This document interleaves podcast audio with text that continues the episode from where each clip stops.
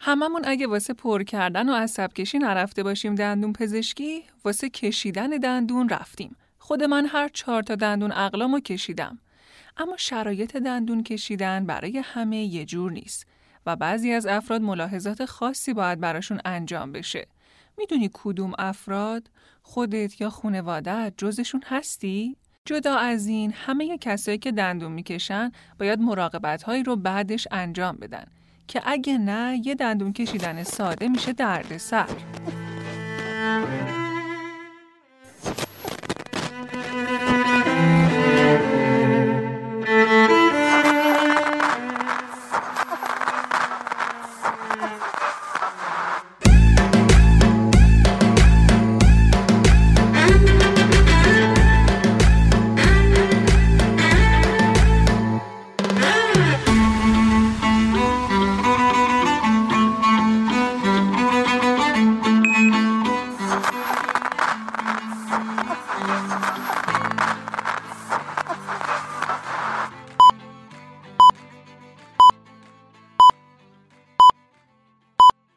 سلام.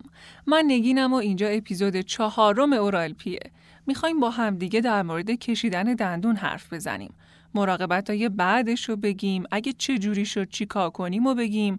اختصاصی به دندون عقل بپردازیم و یه بار برای همیشه پروندهش رو ببندیم. آخر سرم که عاطفه بهمون به اضافه میشه در مورد یه سری بیماری ها حرف می‌زنیم که شرایط دندون کشیدن براشون فرق می‌کنه.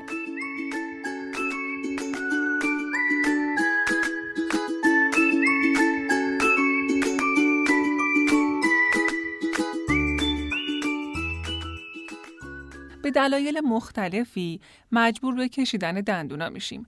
گاهی اینقدر پوسیدگی دندون زیاده که قابل نگهداری نیست. گاهی دندون لقی زیادی داره.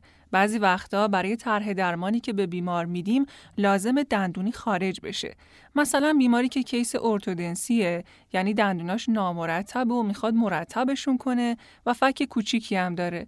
تو این حالت دکتر متخصص دستور کشیدن یا extraction یک یا دو تا از دندونای توی فک میده. یا اینکه دندون عقل برجا داره در میاد و باید کشیده بشه. خلاصه به هر دلیلی دکترتون تصمیم می‌گیره که دندون یا دندونهایی رو بکشه. اما کاری که شما باید بکنید بعد از کشیدن دندونا اینه که گازی که دکتر روی محل قرار داده رو نیم تا یک ساعت فشار بدین. هیچ چیزی تو محیط دهان به اندازه فشار خونریزی رو بند نمیاره. پس لطفا گازو خارج یا عوض نکنید. حتی اگه حالت تهوع هم دارید، حداقل نیم ساعت گازو فشارش بدین. اما انتظار نداشته باشین که تندی خونریزی بند بیاد. تا 24 ساعت نشت خفیف خونریزی طبیعیه چون به هر حال یه زخم باز تو دهن شما وجود داره. پس اگه احساس مزه خون می‌کنید نگرانش نشید. بزاق وقتی که با خون قاطی بشه یه خونابه ای رو ایجاد می‌کنه که حتی تا یکی دو روز هم وجودش مشکلی نداره. حتی اگه شب خوابیدین، صبح که پا شدین لکه های خون روی بالش دیدین، بازم نگرانش نباشید. اما اگه بعد از یه ساعت فشار دادن گاز گازو که برداشتین دیدین نشت خون بیشتر از یه نشت خفیفه یه گازو مرتوب کنید و روش بذارین دوباره و تا یه ساعت فشارش بدین. اگه گازم توی خونه ندارین عیبی نداره. بهتر از گاز مرتوب چای کیسه ایه چون چای به دلیل اسید تانیکی که توش داره باعث انقباز عروق و بند اومدن خون میشه. پس یه چای کیسه ای رو توی محل قرار بدین و تا نیم ساعت فشارش بدین.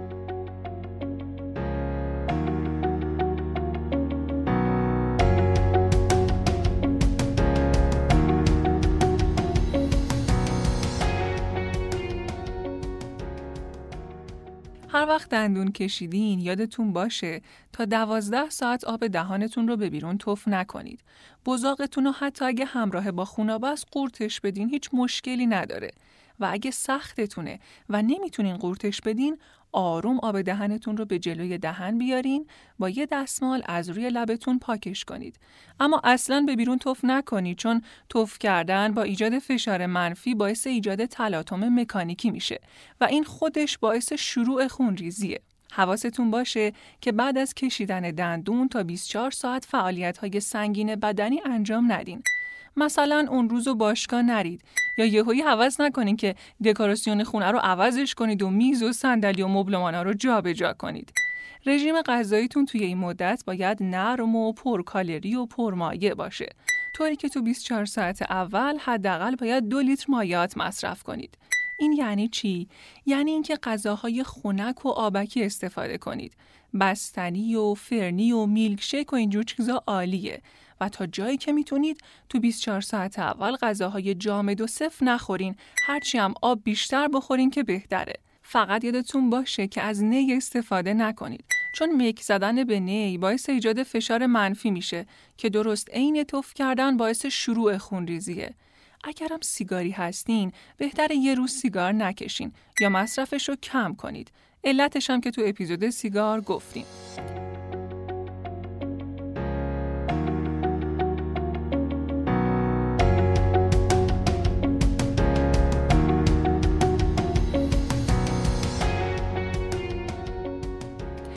همه ماها بعد از کشیدن دندون انتظار درد رو داریم. این درد توی دوازده ساعت اول بیشترین مقدار خودشه و بعدش آروم آروم میره به سمت کم شدن. معمولا این درد شدید نیست و کم پیش میاد که بیشتر از دو روز طول بکشه. اما اگه دردتون شدید بود و بعد از دو روزم تموم نشد یا روز اول دردتون کم شد اما توی روزای بعدش زیاد شد تو همچین شرایطی با مطب دندون پزشکتون تماس بگیرین و بهش اطلاع بدین. بعد از دندون کشیدن رعایت بهداشت همچنان برقراره. بعضی از ما فکر می‌کنیم چون دندون کشیدیم و توی دهنمون یه زخم باز داریم پس مسواک نمی‌زنیم چون میترسیم که دهنمون خون بیاد. اما تمیز نگه داشتن محیط دهان فرایند بهبود زخم و سریعتر می‌کنه. حالا چجوری بهداشت رعایت کنیم که زودتر هم این زخم خوب شه؟ دندونایی که از محل کشیدن فاصله دارن و مسواک بزنین. یعنی دندونای اون طرف فک و دندونای فک روبرویی رو مسواک می‌زنیم.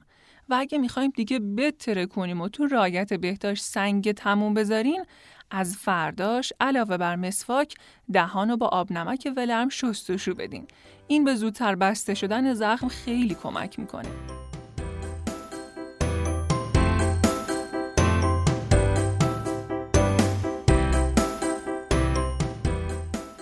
یه جنبندی بکنیم تا اینجا. گفتیم که نیم تا یک ساعت گازی که دکتر قرار داده رو فشار میدیم. توی این مدت صحبت هم نمی کنیم. تا 24 ساعت بعد از کشیدن دندون غذاهای خنک و آبکی می‌خوریم. از نی استفاده نمی کنیم توف نمی کنیم به خودمونم سخت نمی‌گیریم. تا یکی دو روز بعد از کشیدن دندون استراحت می کنیم و به خودمون فشار نمیاریم. نشت خون خفیف تا 24 ساعت گفتیم که طبیعیه. اما اگه نشت خون بیشتر بود رنگش قرمز روشن بود یعنی خون تازه بود. یا اینکه لخته های جگری شکل دیدین مثلا بعد از دو سه روز تیکه های بزرگ لخته دیدین این یعنی بدن بعد از دو سه روز نتونسته حفره رو ببنده. نتونسته لخته توی محل کشیدن تشکیل بده. توی همچین شرایطی به دکترتون مراجعه کنید.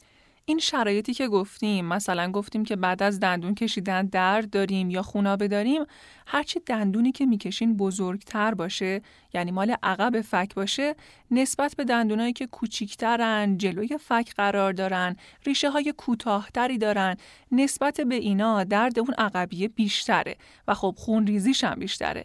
پس اگه می‌خواین کمتر اذیت بشین و زودتر خوب بشه همین نکاتی که گفتیم رو رعایت کنیم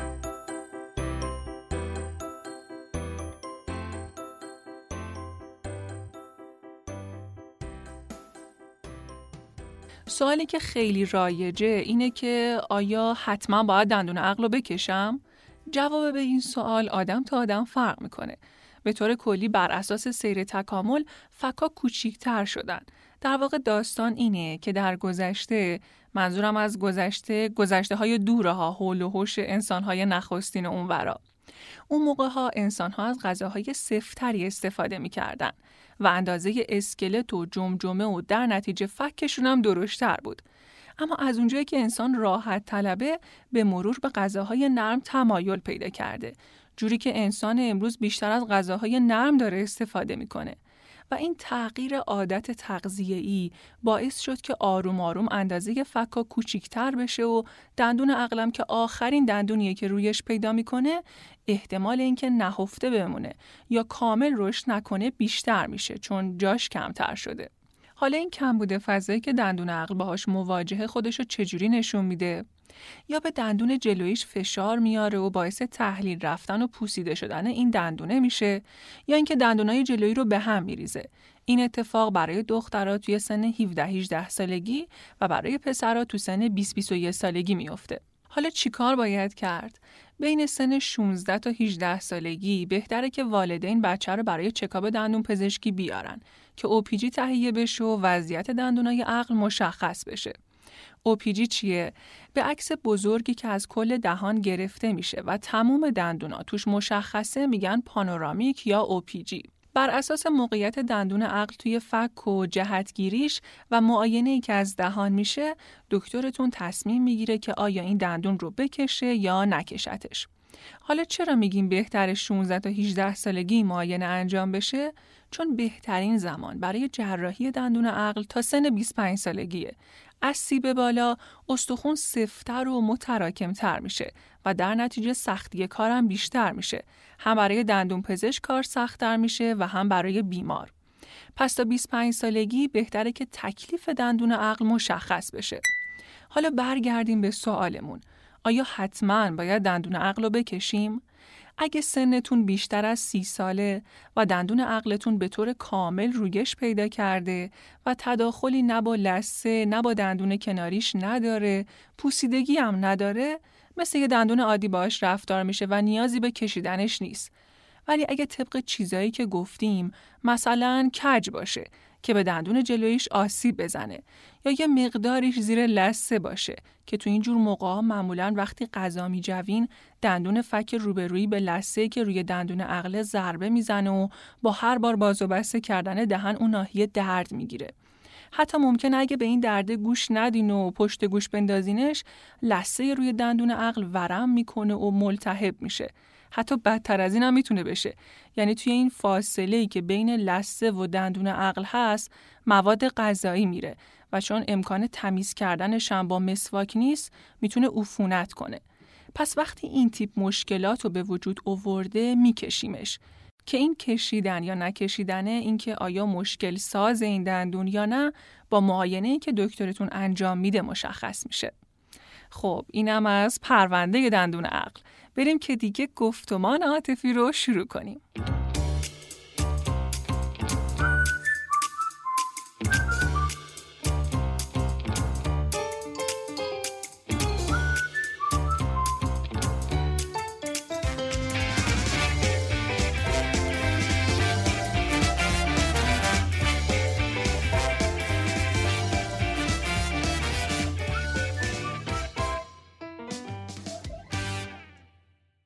عاطفه یه سری شرایطی هست. اصلا چرا من بگم؟ خودت بگو دیگه. یه سری بیماری ها یا بهتره بگیم وضعیت هایی هست که بعضی ها دوچارشن و مسئله دندون کشیدن که شاید ساده به نظر بیاد برای این افراد می‌تونه چالش برانگیز باشه. درسته. اول با چی شروع کنیم؟ اول با دیابت. دیابت. اگه دیابت یا قند دارین حتما به دکترتون بگین. دکترتون ازتون می‌پرسه که کنترل شده هست یا نه. یعنی تحت نظر دکتر هستین دارو می‌گیرین انسولین تزریق می‌کنین یا نه. ازتون عدد قند ناشتا رو می‌پرسه که باید بدونین و آزمایشاتون رو می‌خواد که اگه ندارین براتون می‌نویسه. پس اگه همون جلسه براتون کار انجام نداد ناراحت نشین. همه این بررسی ها برای اینه که سلامت شما حفظ بشه. بهتره که صبح نوبت دندون پزشکی بگیرین و صبحانهتون رو مثل همیشه بخورین. توی این شرایط که بعده صبحانهتون رو مثل همیشه خوردین، اگه داروی خوراکی برای قندتون مصرف می‌کنین، منظورم همون قرص متفورمینه. قرصتون رو مثل همیشه همون مقدار مصرف کنین. و اگه انسولین تزریق می‌کنین اون انسولینی که صبحها می‌زنین و به همون مقداری که همیشه مصرف می‌کنین مصرف کنین و اون انسولینی که اسرا می‌زنین و عصر روز قبل نصف مقدار همیشگی مصرف کنین یعنی اگه سهشنبه صبح نوبت دندون پزشکی دارین عصر دوشنبه انسولینتون رو نصف همیشه مصرف کنین ولی صبح سهشنبه هم صبحانتون رو کامل می‌خورین و هم انسولین صبحتون رو همون مقداری که همیشه می‌زدین می‌زنین. و توصیه هم شده که اگه قندتون خیلی بالاه برای هر کار دندون پزشکی که دارین به متخصص همون رشته مراجعه کنید. و پیش دندون پزشک عمومی نرین.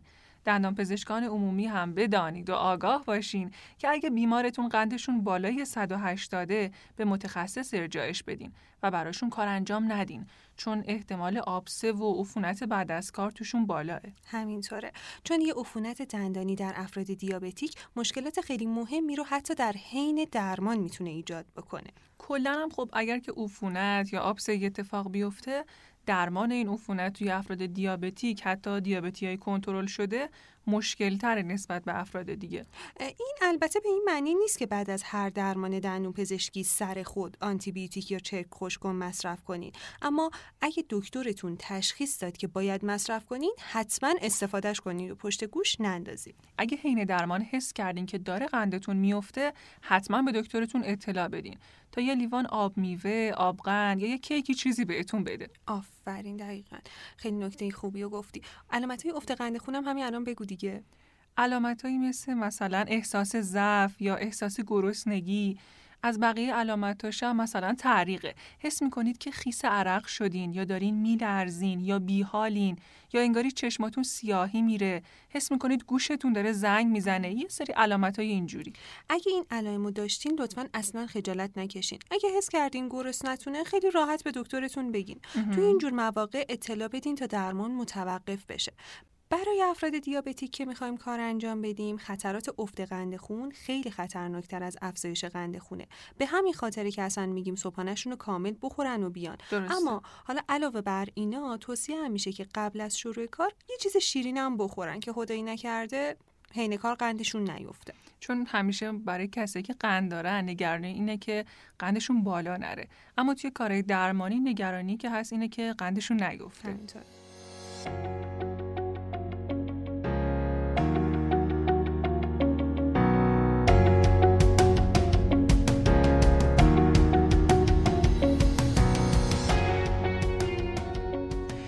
بعدی چیه؟ تیروئید.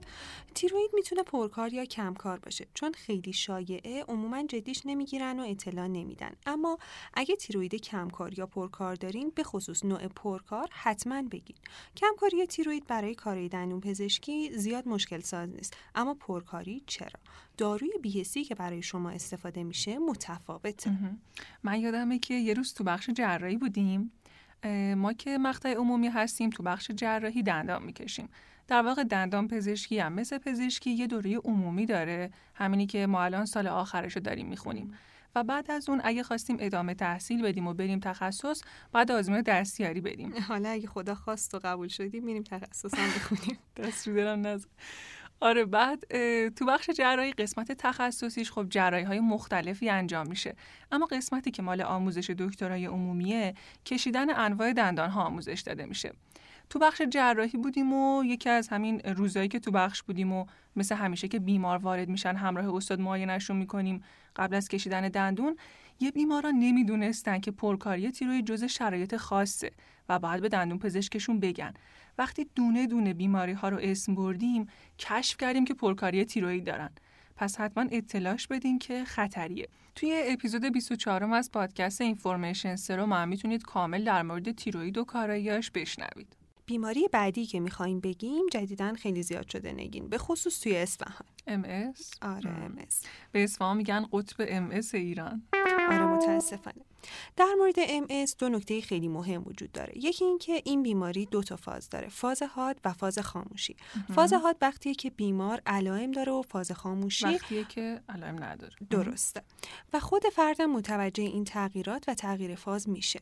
حالا اینو گفتم که بگم بیمارای MS وقتی که توی فاز حادن برای کارهای دندون پزشکی مراجعه نکنن. وقتی علائم ندارن مراجعه کنن. یعنی وقتی که توی فاز خاموشی هن مراجعه درسته خاموشی. چون کسایی که توی فاز حادن اصلا ممکنه حین کار تنفسشون دچار مشکل بشه. و نکته دوم این که اگه کورتون مصرف می‌کنین اونم طولانی مدت. یعنی خیلی وقته که دارین استفاده می‌کنین حتما به دکترتون بگین. چون حالا بنا به اون کاری که دندون پزشکتون می‌خواد انجام بده و مقدار مقدار و مدتی که دارین کورتون مصرف می‌کنین ممکنه که با مشورت پزشکتون قبل از کار حدود 100 میلی گرم کورتون تزریقی لازم باشه بگیرین. پس دقیق اینکه بدونین چه دارویی و چقدر استفاده می‌کنین مهمه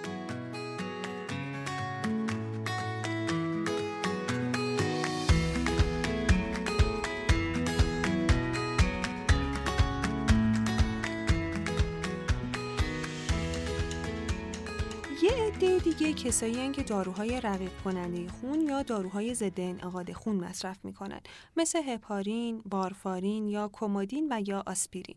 حتما به دکترتون بگین اگه جزء این دست افراد هستین. حتی اگه آسپرین بچه مصرف می‌کنین هم بگین.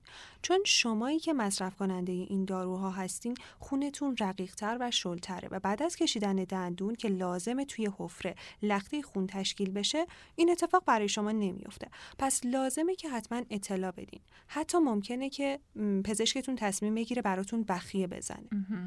و اگه هم جز گروهی هستین که فشار خون بالا دارین اونم اطلاع بدین چون داروی بیهسی هم که برای شما استفاده میشه باز متفاوته.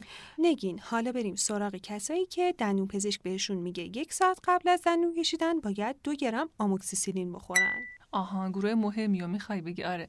من یه تجربه ای که دارم خب آموکسیسیلین چون آنتی بیوتیک یا چک خوش کنه دیگه. به بیمار که میگی یه ساعت قبل از اینکه بیای بخور تعجب می‌کنه که چرا؟ من که عفونتی ندارم چرکی تشکیل نشده بر چی باید بخورم؟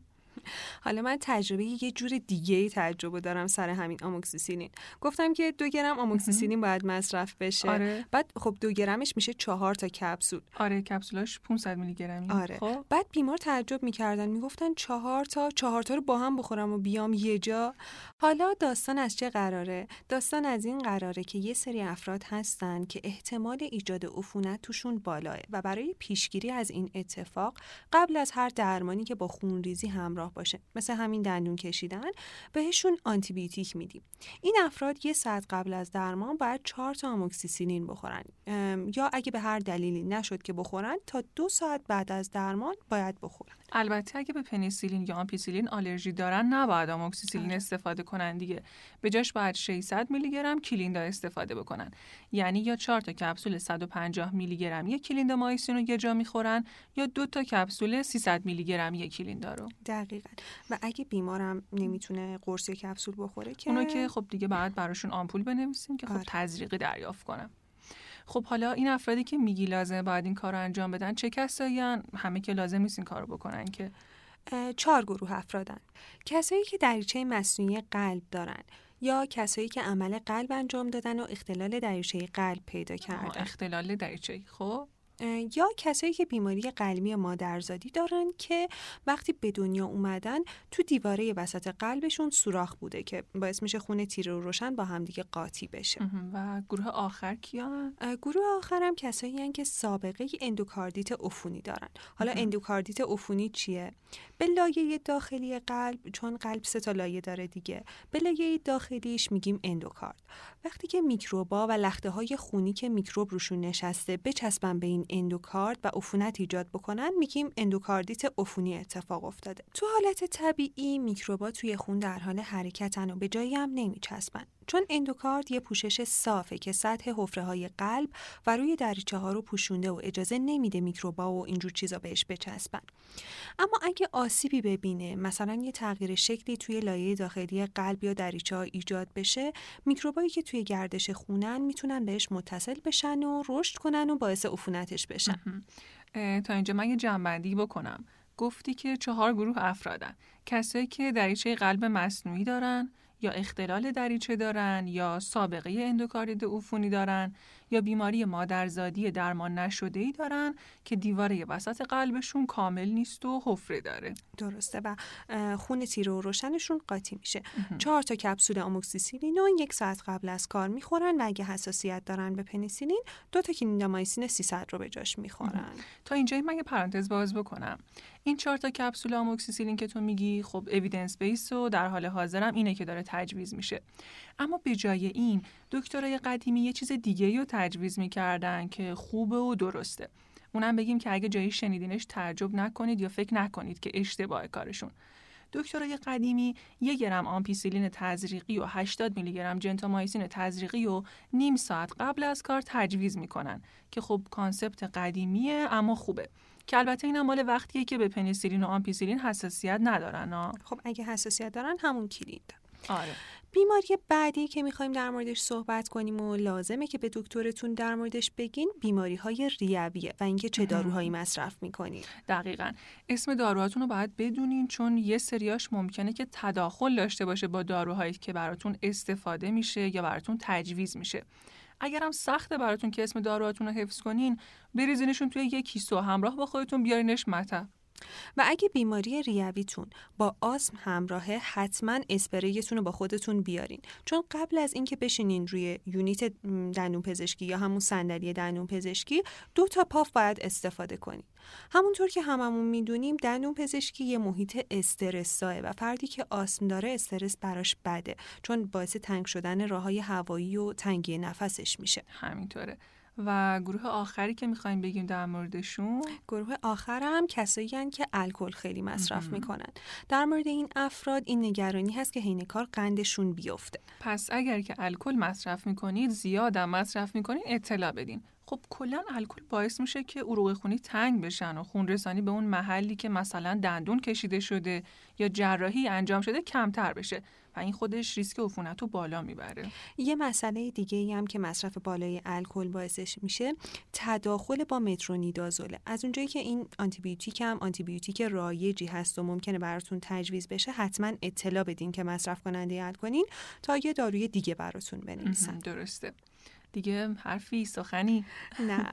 فقط اینو بگم که هر شرایطی که درش هستین و به دکترتون بگین. ممکنه به نظرتون بیاد که چیز مهمی نیست یا بابا دندون پزشکی کار خاصی که نمی‌خواد بکنه فقط با دهنم کار داره بگم و نگمش فرقی نداره. اما گاهی یه مسئله کوچیک تبدیل میشه به یه مشکل بزرگ. اگه مشکل قلبی دارین یا سابقه سکته، آنژیو یا بالون دارین حتی با اینکه ازش گذشته و الان حالتون خوبه بازم اطلاع بدین. یا هر چیز دیگه ای مثلا حتی اگه یه پروتزی گذاشتین مثلا مفصل زانوتون رو عوض کردین. همه اینا رو به دندون پزشکتون بگین. چون هدف اینه که با حفظ سلامت شما براتون درمانهای دهان و دندان انجام بشه. و خب این اتفاق وقتی میفته که همونطور که عاطفه گفت شما اطلاعات کامل رو به دکترتون بدین. دقیقا. مراقب خودتون و اطرافیانتون باشین. اگه کسی رو هم می‌شناسین که این مطالب به دردش می‌خوره حتما براش بفرستین. با رنگی کردن دکمه subscribe از ما حمایت کنید. ما برای تولید هر اپیزود حداقل سه هفته رو درگیر جمعآوری مطلب و آماده کردن متن و بقیه کاراییم. پس اینکه معرفیمون بکنید به بقیه به ما این پیامو میده که کاری که داریم می‌کنیم مفیده. به همون انرژی میده که حتما ادامش بدیم. و اینکه از خانم دکتر شیرین شاهناصری متخصص جراحی دهان، فک و صورت که در تهیه محتوای این اپیزود خیلی ما رو راهنمایی کردن هم ممنونیم. و خداحافظتون. زودی میایم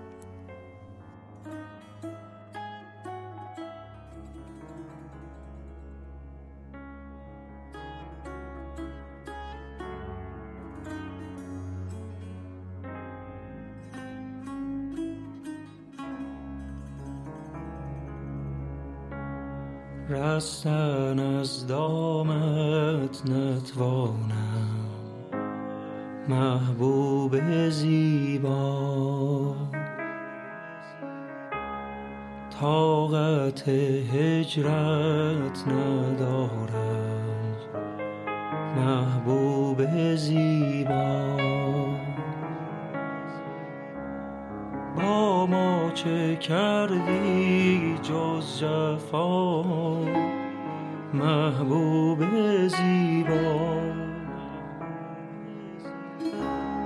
رحمی کن آخر بی وفا.